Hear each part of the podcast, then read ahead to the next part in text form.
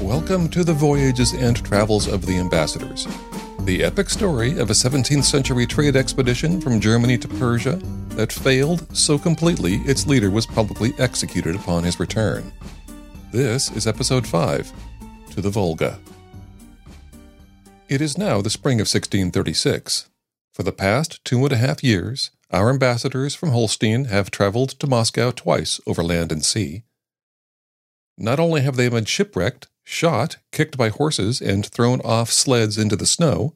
They've been attacked by Russian insects and German mercenaries.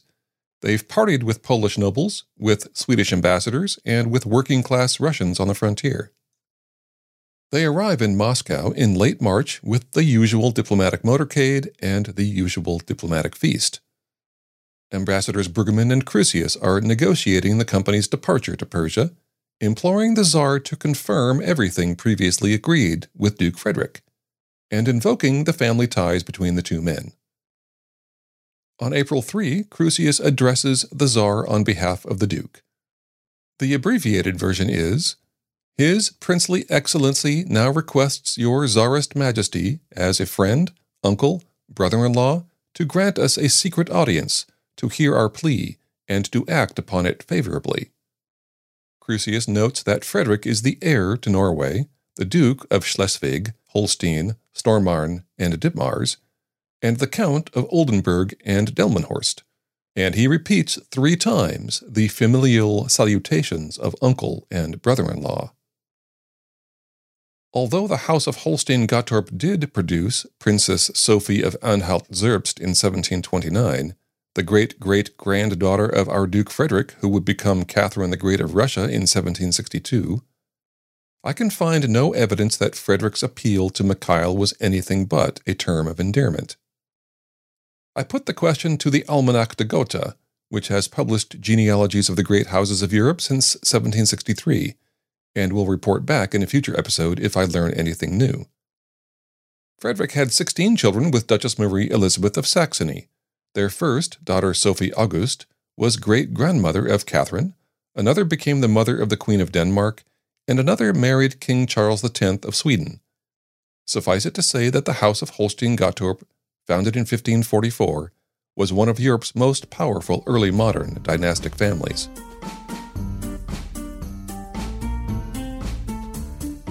On Easter Day, April 17, Secretary Olearius informs us that Easter is the greatest of all Russian festivals, and Moscow is full of merchants selling colored eggs, which the Muscovites purchase as gifts for one another.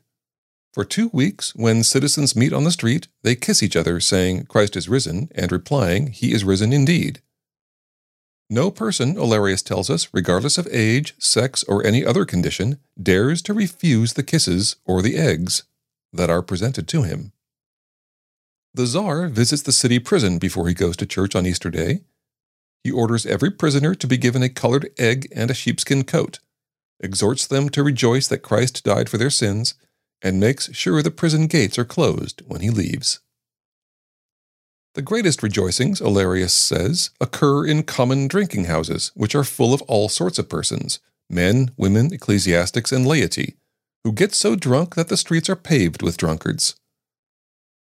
The Patriarch of Moscow prohibits such behavior and orders all the taverns to be closed on Easter Day, but few obey him. On April 29, Bruggeman has a private audience with the Tsar's council, and Olearius writes that what he treated about we could never learn till afterward by the charge put against him at our return home. After several more meetings, on May 20, the embassy is given permission to depart for Persia whenever they wish. The date is set for June 30, and the official passport is signed June 29, 1636. Boats are prepared for the dangerous trip downriver. Muscovites are hired for ordinary jobs. Several cannons that fire stone projectiles are added to the brass cannons brought from Germany. And the Tsar provides soldiers for protection. Olearius quotes three lieutenants, four sergeants, and 23 soldiers, Scots, and Germans. The passport allows 85 members of the embassy, with permits to hire two experienced Volga River pilots and up to 11 more Russian or German volunteers along the way, none of whom may be brigands or runaway slaves. On the way back from Persia, the Tsar orders that the embassy may not resort to deception, robbery, or violence against the Russian people, and that the ambassadors shall pay for all their own provisions.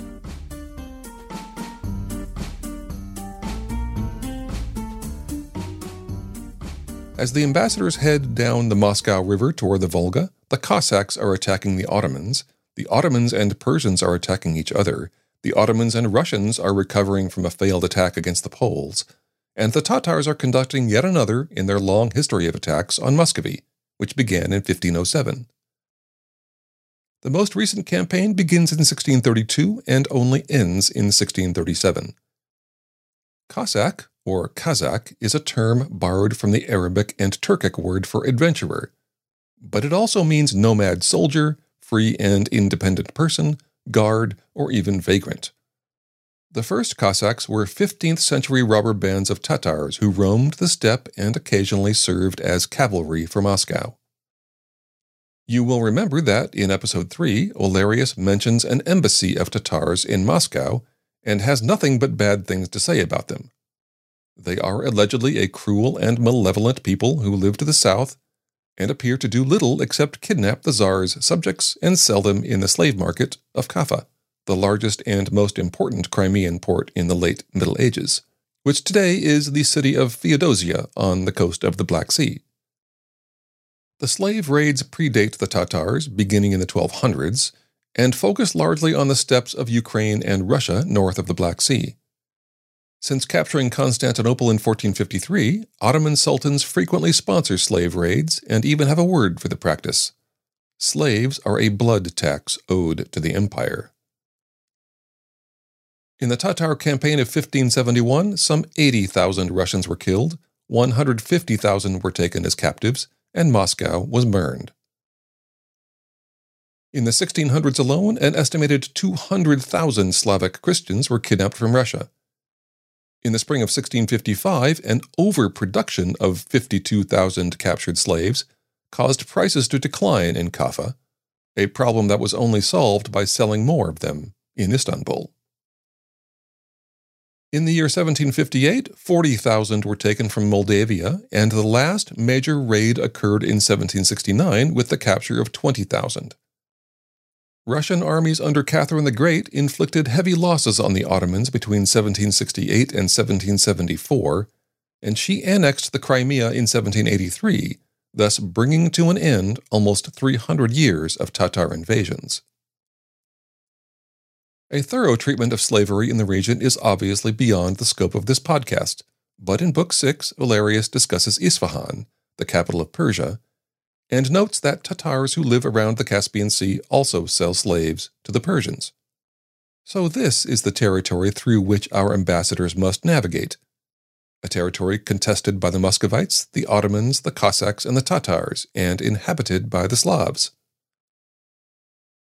The word Slav comes from the Byzantine Greek word sklabos and the medieval Latin word sclavus, and refers to one of the people who inhabit most of Eastern Europe.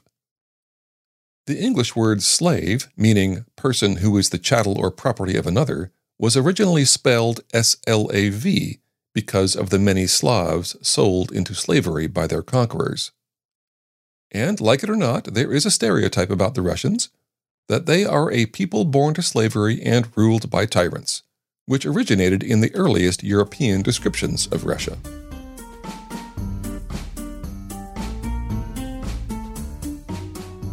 Although the Poles, Lithuanians, Baltic Germans, and the Scandinavians had been in continuous contact with Muscovy since the 11th century, almost no Europeans traveled to Russia in medieval times, and those who did were just passing through on the way to Mongolia or China.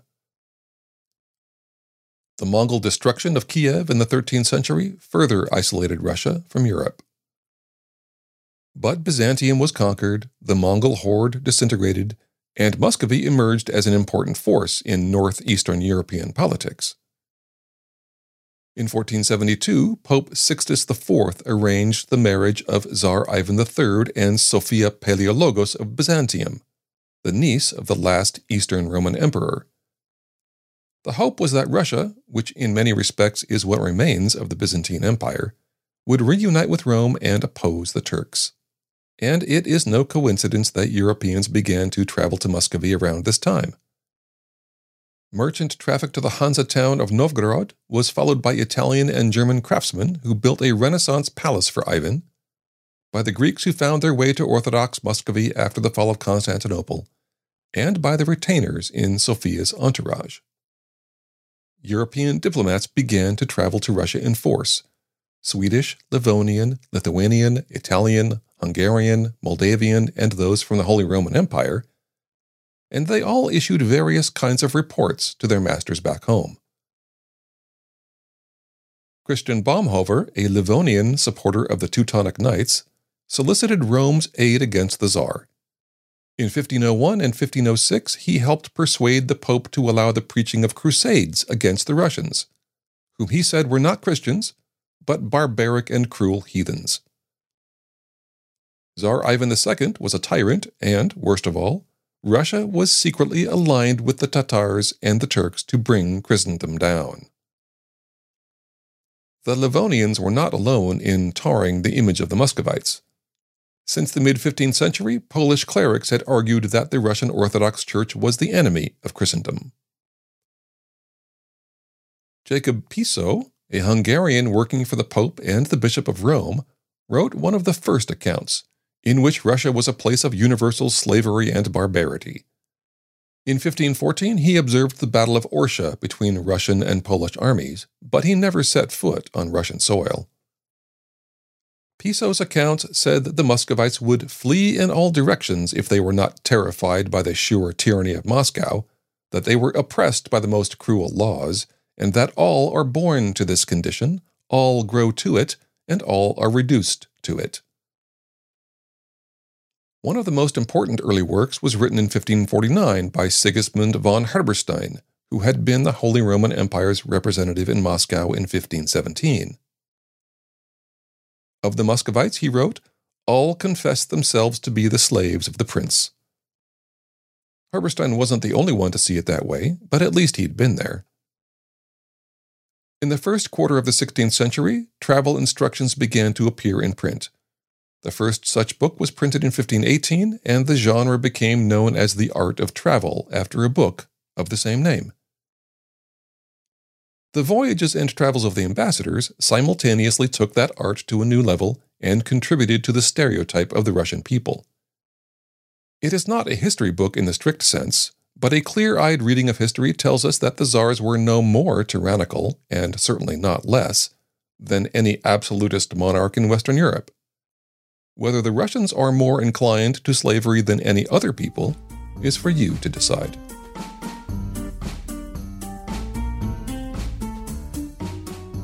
Olearius ends Book 2 with a description of Moscow, noting its latitude and longitude, its circumference, and that, despite being burned to the ground by the Polish army in 1611, it now contains more than 40,000 houses and is one of the greatest cities in Europe.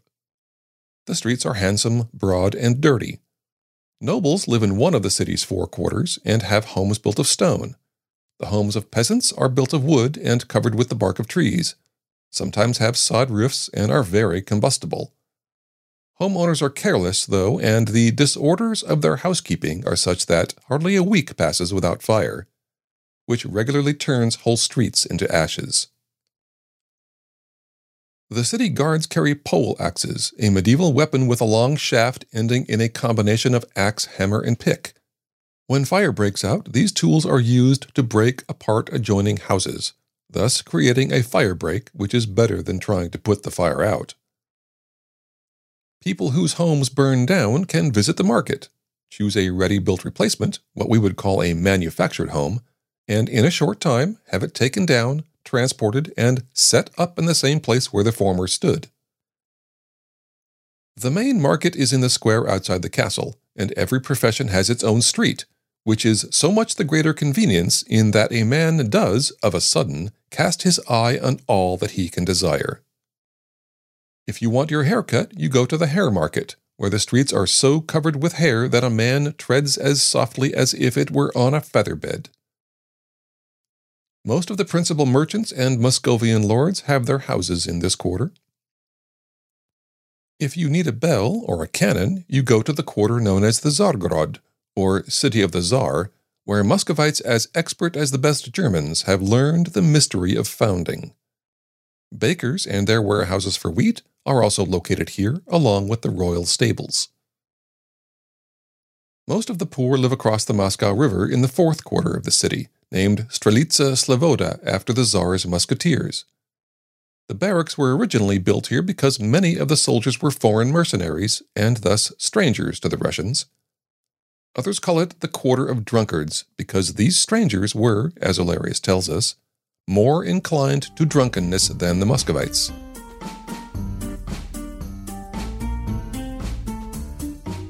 Thus ends Book 2, and Book 3 is a lengthy treatise of some 60,000 words on the history, geography, climate, and peoples of Muscovy. There are some delightful and sordid tales in this section, but none of them pertain directly to the voyage. I will mention only that Olearius says winter is so piercing that no fur can prevent the nose, ears, feet, and hands from freezing and he confirms the observations of others that drops of saliva are completely frozen before they reach the ground. And in contrast, the summers are as hot as the winters are cold, and the days are 18 hours long, although some regions still have ice and snow even in the hottest months. And so we skip to Book 4, which begins with a drinking story. No sooner has their boat set off down the Moscow River when one Boris Ivanovich Morozov, with whom the ambassadors had gone falcon hunting, comes aboard, spends the entire night drinking with the gentlemen of the mission, and cries tears of affection and wine when he bids them farewell the next morning. Meanwhile, the Russian boatmen, who row in alternating crews of eight and Olearius calls our Muscovian mariners, have been drinking vodka it makes them more lively and lusty than ordinary, and so the boat makes 50 miles overnight and another 25 miles by the next evening. They come to Kolomna on the evening of July 2, a city which sits at the confluence of the Moscow and Oka rivers. The city, which has been sacked four times by the Tatars, is a key stronghold on Moscow's southern frontier and part of the Great Abatis border, a wooden fortification stretching for hundreds of kilometers that protects Moscow from Tatar raiding parties. Olearius says the city is of a considerable bigness and looks very delightful on the outside by reason of its towers and stone walls, which are not ordinary in Muscovy. Locals gather to watch the boat pass by, perhaps because it has a rather tall roof, Whereas the covering of our boat was too high to pass under the bridge, they in a trice took off one of the arches to make us way, Olearius writes. Now on the Oka River, they pass through the city of Rezan on July 5. The original city, located some 30 miles downstream, was first recorded in 1095. It was destroyed in 1237 by the Mongols, sacked by Moscow in 1371, sacked by the Tatars in 1372 and 1378, taken by Moscow in 1521, and sacked by the Tatars again in 1568, after which it was moved to its present location. It was renamed Ryazan in 1778. Today, it is home to an elite unit of paratroopers and two military bases that were hit by Ukrainian drone attacks in 2022. A few miles further downriver, the ambassadors see a naked human body floating in the water, and the Russian boatmen say the person was probably murdered by Cossacks or fugitive slaves. On July 6, they see another dead body, Olearius calls them carcasses, and are told that murder is common hereabouts, and no one pays any attention to it. On the night of July 7, they arrive in Kasinogorod, the modern city of Kasimov, where they encounter the first Muslims of the trip, a young Tatar prince named Rez Ketsi, and his mother and grandfather, who live just outside the city in an old stone castle. Our ambassadors are told that some years ago, Tsar Mikhail asked the young man to become a Christian and marry one of his daughters. But since he was only 12 years old at the time, he declined. The ambassadors send two gentlemen to pay the family a visit, with gifts of a pound of tobacco and a bottle of French brandy. In return, they receive two sheep, a barrel of mead, another of beer, and a third of vodka, along with some ice, some cream, and some fresh butter, which the prince's mother had made herself. A few days later, they reached the city of Murom. One of the oldest cities in Russia, its name appears in the Tale of Bygone Years as early as 862 AD. Also known as the Russian Primary Chronicle, the book is a historical account of the Eastern Slavs to the second decade of the 12th century. Historians believe it was compiled in or around Kiev in the 1110s, and the earliest extant manuscript is from 1377. Before 1000 AD, Murom was an important trading post between the Volga and the Baltic Sea, and Olearius tells us it marks the beginning of territory settled by the Mordvin Tartars, loyal to the Tsar. As the boat approaches the city, lookouts spot a company of Crimean Tatars concealed in bushes along the riverbank. The groups exchange gunfire, but no one is hit on either side. They reach Nizhny Novgorod at the confluence of the Oka and Volga rivers on July 11, 1636. And here I need to make a correction. I said in episode 1 that the ambassadors needed to travel some 2,500 miles down the Volga River to the Caspian Sea. But the river is only 2,200 miles long. A modern route from Moscow to the Volga and then downriver to Astrakhan is approximately 1,500 miles. From Lubeck, about 3,200 miles. I was using some old notes and didn't recalculate the distance. Apologies for the error. As noted in episode 3, Captain Cordes was sent to Novgorod in November 1634 to build two ships, but now only one is ready. Olearius tells us that the larger 120 foot Friedrich is not quite finished, by reason the Muscovian carpenters, whom the captain had employed about her, had not answered his expectation. But it is 40 feet wide, has three masts, a flat bottom design that draws only 7 feet of water, 12 seats with two oars each for windless days, and many chambers and closets for the convenience of the ambassadors, the officers, and the gentlemen of their retinue, and some iron and brass guns, and a great number of grenadoes and other firearms. And yes, a grenado is exactly what you think it is a grenade made from a hollow iron ball filled with gunpowder and various kinds of shrapnel with a fuse sticking out of a hole. The second, smaller ship is what Olearius calls a double shallop, a sloop, probably with two short masts and a draft of two feet, to be used for adventuring into shallower water and for ferrying the ambassadors to shore when needed. Olearius calculates their location at 56 degrees 28 minutes measures the Volga at 4,600 geometrical feet wide, and tells us the plan is to get moving before the waters of the river, swollen by the snowmelt of May and June, begin to recede and leave treacherous sandbars behind. Instead, they stay in the city for three weeks while the ship is finished, and entertain local dignitaries in a tent near the river.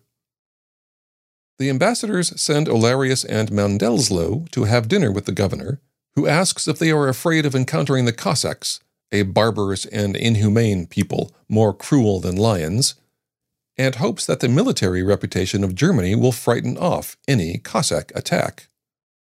They set the departure date for July 30, 1636. In the next episode, we will find out how far down the river they get on the first day how many kingdoms could be purchased for the value of all the anchors lost on the bottom of the Volga?